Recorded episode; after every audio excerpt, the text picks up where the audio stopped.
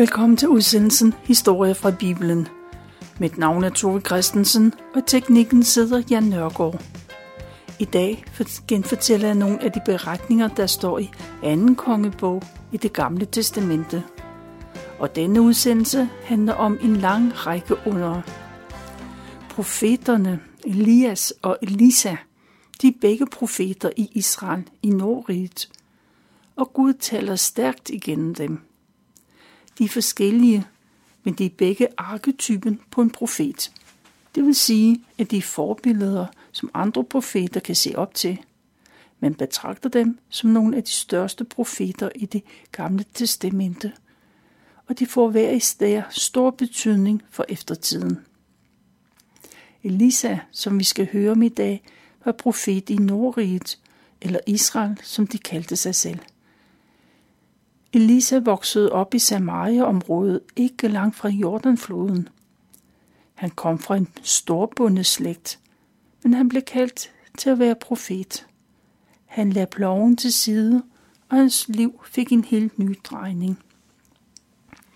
Elisa blev kendt for de mirakler, han gjorde. Han helbredte syge, mættede sultne og vagte en død dreng til live igen – og det kan lede hen til tankerne hen på Jesus, selvom Jesus har et helt andet format. Elisa levede i en tid, hvor man dyrkede afguder. Der var ikke mange mennesker i landet, der troede på Gud, Israels Gud. Forfaldet begyndte mange år tidligere, lige efter Israel blev delt i to. Og Norges første konge indførte ved lov at to guldkalve blev erstattet med Gud Herren. Det var kalvene, ikke Gud, der, indfør, der førte israelitterne ud af slaveriet i Ægypten. Det var guldkalvene, der gav dem Moseloven og gjorde det muligt for dem at bosætte sig i det land, de nu bor i. Man beholdt israelitterne, de holdt med deres historie og de religiøse ritualer. Men man tog Gud væk og erstattede ham med et billede af en kalv. Kalvene var kostbare og lavet af guld, men de havde intet liv. På Elisas tid var der også kommet afguder til. Det var den slags afguder, som deres nabolande tilbad og dyrkede. I og med, at de begyndte at blandt andet at dyrke Baal, guden Baal, så glemte de deres egen historie og deres egen identitet. Israelitterne kom til at ligne alle andre folkeslag og samfund. Gud brugte blandt andet profeten Elisa til at få israelitterne i tale. Igennem de mirakler, han gjorde, skulle de minde, øh, blive mindet om, hvem der var den sande Gud. En dag får profeten Elisa besøg af en kvinde. Han kender hende, fordi hendes mand også var profet. Det var en profet, der ønskede at tjene Gud. Men nu er han død, og enken er i en meget ubehagelig situation. Hun fortæller, at hendes mand havde oparbejdet en gæld, en stor gæld. Og efter hans død, så kom kreditorerne og forlangte deres penge tilbage. Enken græder og siger, at hvis hun ikke kan betale, så vil begge hendes sønner blive solgt som slaver. Lisa får medlidenhed med den stakkels kvinde, og han ved, at hendes situation er meget alvorligt, både hendes og sønnernes. Elisa spørger enken, hvor meget mad hun har derhjemme. Næsten ingenting, svarer hun. Der er kun en lille krukke med en smule olivenolie i. Måske så taler hun om den lille krukke med den fine olie, som hendes mand bruger til religiøse salvinger. Det er alt, hvad hun har. Og profeten Elisa forklarer kvinden, hvad hun skal gøre. Enken går hjem, og hun er fast besluttet på at gøre nøjagtigt, som Elisa har sagt. Og det giver hende håb for fremtiden. Enken kalder på sine to sønner og så går de ind til naboen for at låne nogle krukker. De går videre til de andre naboer og til deres venner. De låner alle de krukker, de kan få fat i. de tomme krukker. Der blev hurtigt fyldt op med krukker i det lille hjem. Drengene, de lukker døren, og så sætter de skodder for vinduet. Og så tager enken den lille krukke med olie frem. En af sønnerne holder en stort kar frem, og hans mor begynder at hælde olie ned i karret. Hun hælder og hælder, lige til, at det store kar er fyldt. Hans bror har en krukke klar, og mor fylder også den til randen. Og sådan bliver det ved og ved. Til sidst, så har de ikke flere krukker. Så stopper olien med at flyde. Men så bliver de usikre på, for hvad skal de nu gøre? Hvad var meningen med det under? Og så går enken tilbage til profeten og fortæller, hvad der er sket. Han siger, at hun kan sælge den olie, de har fået. Så kan de betale gælden, og resten af pengene kan de leve af. Den lille familie er reddet på kanten af afgrunden. Elisa bruger meget tid på at tage rundt i landet. Sammen med sin tjener Gehazi går han fra sted til sted, og så kommer de ofte på de samme veje. I den nordlige del af landet er der et hjem, hvor Elisa altid bliver inviteret til middag og til overnatte. Som det normalt, så kommer kvinderne ikke øh, altid øh, ind, ind, øh, hvor gæsterne er. Men hustruen, hun er godt klar over, at han, øh, profeten er på besøg. En dag foreslår konen sin mand, at de får indrettet et rum, som profeten kan bo i, når han er kommer forbi. Det skal være et rum, der skal være helt hans eget. Oppe på det flade tag indretter hun et fyrsteligt værelse til Elisa. Der er bord, stol og en seng. Og så er der en olielampe, man kan tænde om aftenen.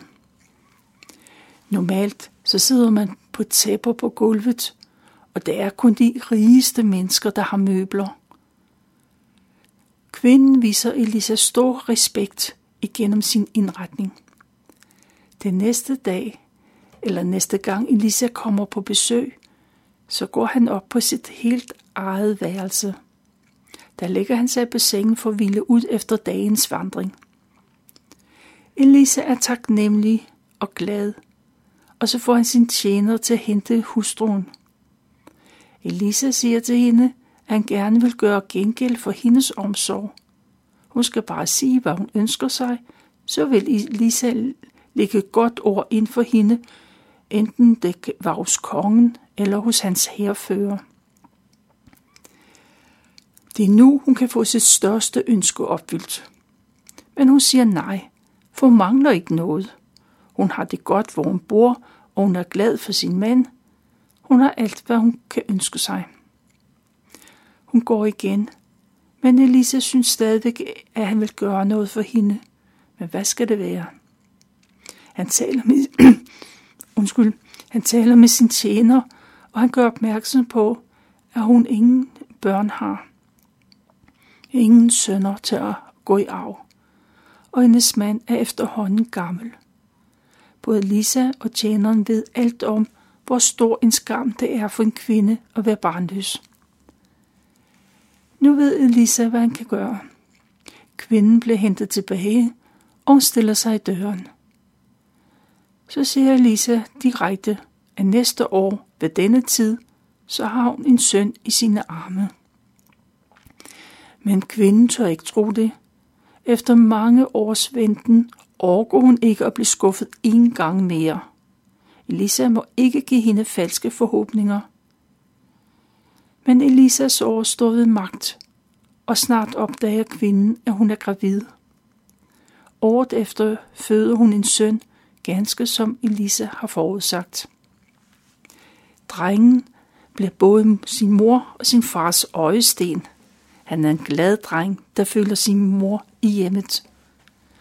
Da han bliver lidt ældre, tager han med sin far ud i marken, og han hjælper med dyrene. En dag er drengen ved at ud at høste, og han får et voldsomt hovedpine. Han klager til sin far, der straks bliver bekymret. En af tjenerne bærer drengen hjem til sin mor. Hun lader arbejdet ligge og sætter sig ned med sin søn på skødet. Og de sidder der hele formiddagen, lige til det bliver middag. Der dør drengen i sin mors arme, men hun nægter at tro, at det er slutning på hans liv. Hun holder drengens død hemmelig. Hun vil ikke risikere, at man begynder at begrave ham, før hun er sikker på, at alt håb er ude.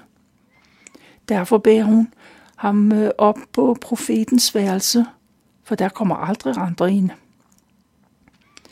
Hun sender bud ud til sin mand. En tjener skal komme med et æsel til hende. Hun skal hen til profeten Elisa, men hun vil snart komme hjem igen.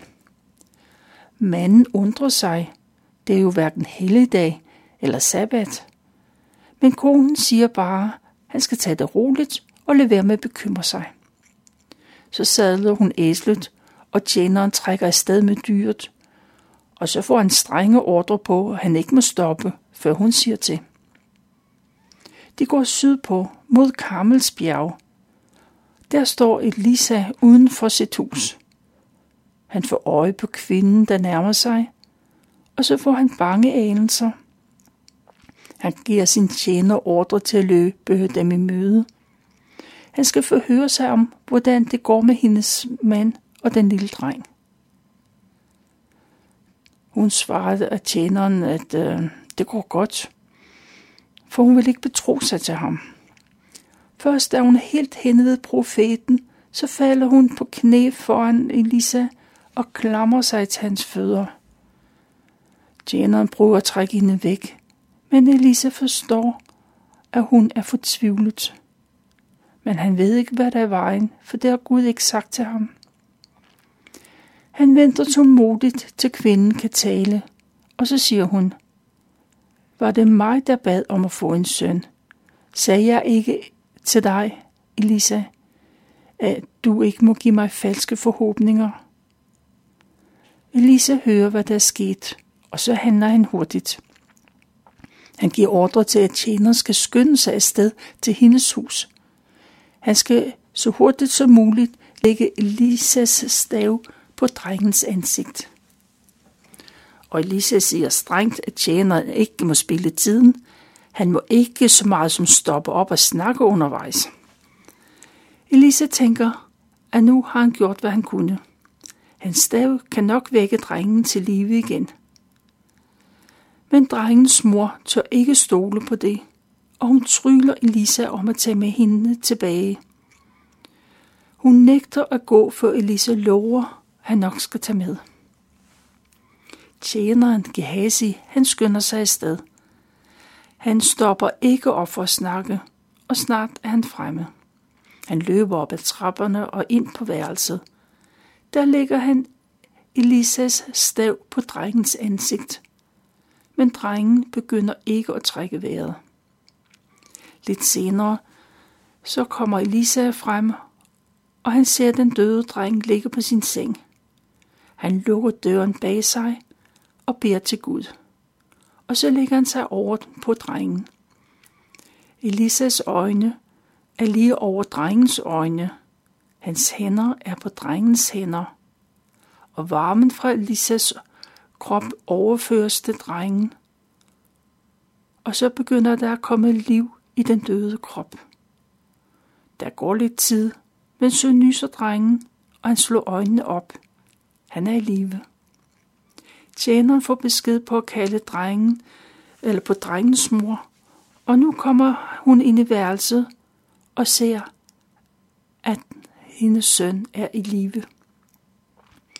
Kvinden falder på knæ foran Elisa. Hun kan ikke finde ord for den taknemmelighed og glæde, der fylder hende. Men det gør ikke noget, for Lisa ved, hvordan hun har det, og hendes handlinger taler for sig selv. Og så rejser kvinden sig op, og hun tager drengen i hånden, og sammen går de ud af døren.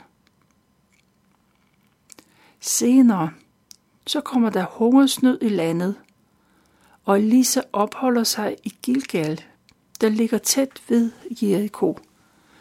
Der underviser han eleverne i den gamle profetskole. Og Elisa føler stort ansvar for eleverne. De skal lære noget, men de skal også have mad på bordet. Det i sig selv er en udfordring i perioder med tørke. En dag kommer Elisa hjem efter at have undervist profeteleverne. Han får sin tjener til at sætte en stor gryde med vand over ilden. Han får besked på at lave mad til de 100 unge profetelever. Men det er jo ikke så let, for hungersnøden er mærkbar, og der skal jo meget mad til at mætte 100 unge mænd. Tjenerne har ikke en idé om, hvor der skal, maden skal komme fra. Men han kender Elisa, så han henter vand og får ild på brændet. En af tjenerne, nej, en af eleverne, profeteleverne, de går ud for at samle urter til suppegryden. Og han bliver overrasket og glad, da han finder nogle slyngplanter med bær på. Eller med frugter på. Han kender ikke, hvad det er for noget, men det ligner agurker. Så han regner med, at det er gode nok. Og så tager han så mange frugter med, han kan bære i sin kappe. Da han kommer tilbage, så skærer han alle frugterne i stykker og kommer den ned i gryden med det kogende vand. Alle glæder sig til et måltid mad, og de kan næsten ikke vente. Maden blev øst op, og man tager den første mundfuld. Og nu er man klar over, at maden er forgiftet. Og de kalder på Elisa, for han må hjælpe. Og Elisa ved, hvad der skal gøres. Skaf mig noget mel, siger han. Da han har fået melet, så hælder han det i gryden. Elisa rører rundt, og nu kan man spise maden. Og så sætter man sig igen til bords, og denne gang så smager maden godt. En anden dag, så kommer en mand til Lisa. Han er lige blevet færdig med at høste. Udbyttet er ikke stort, men alligevel vil han dele markens overflod med profeten og hans elever. Han giver sin gave, selvom han ved, det ikke er så meget.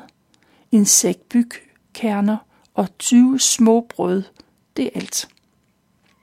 Elisa han tager imod gaven, og så beder han sin tjener om at servere de 20 brød for de 100 profetelever.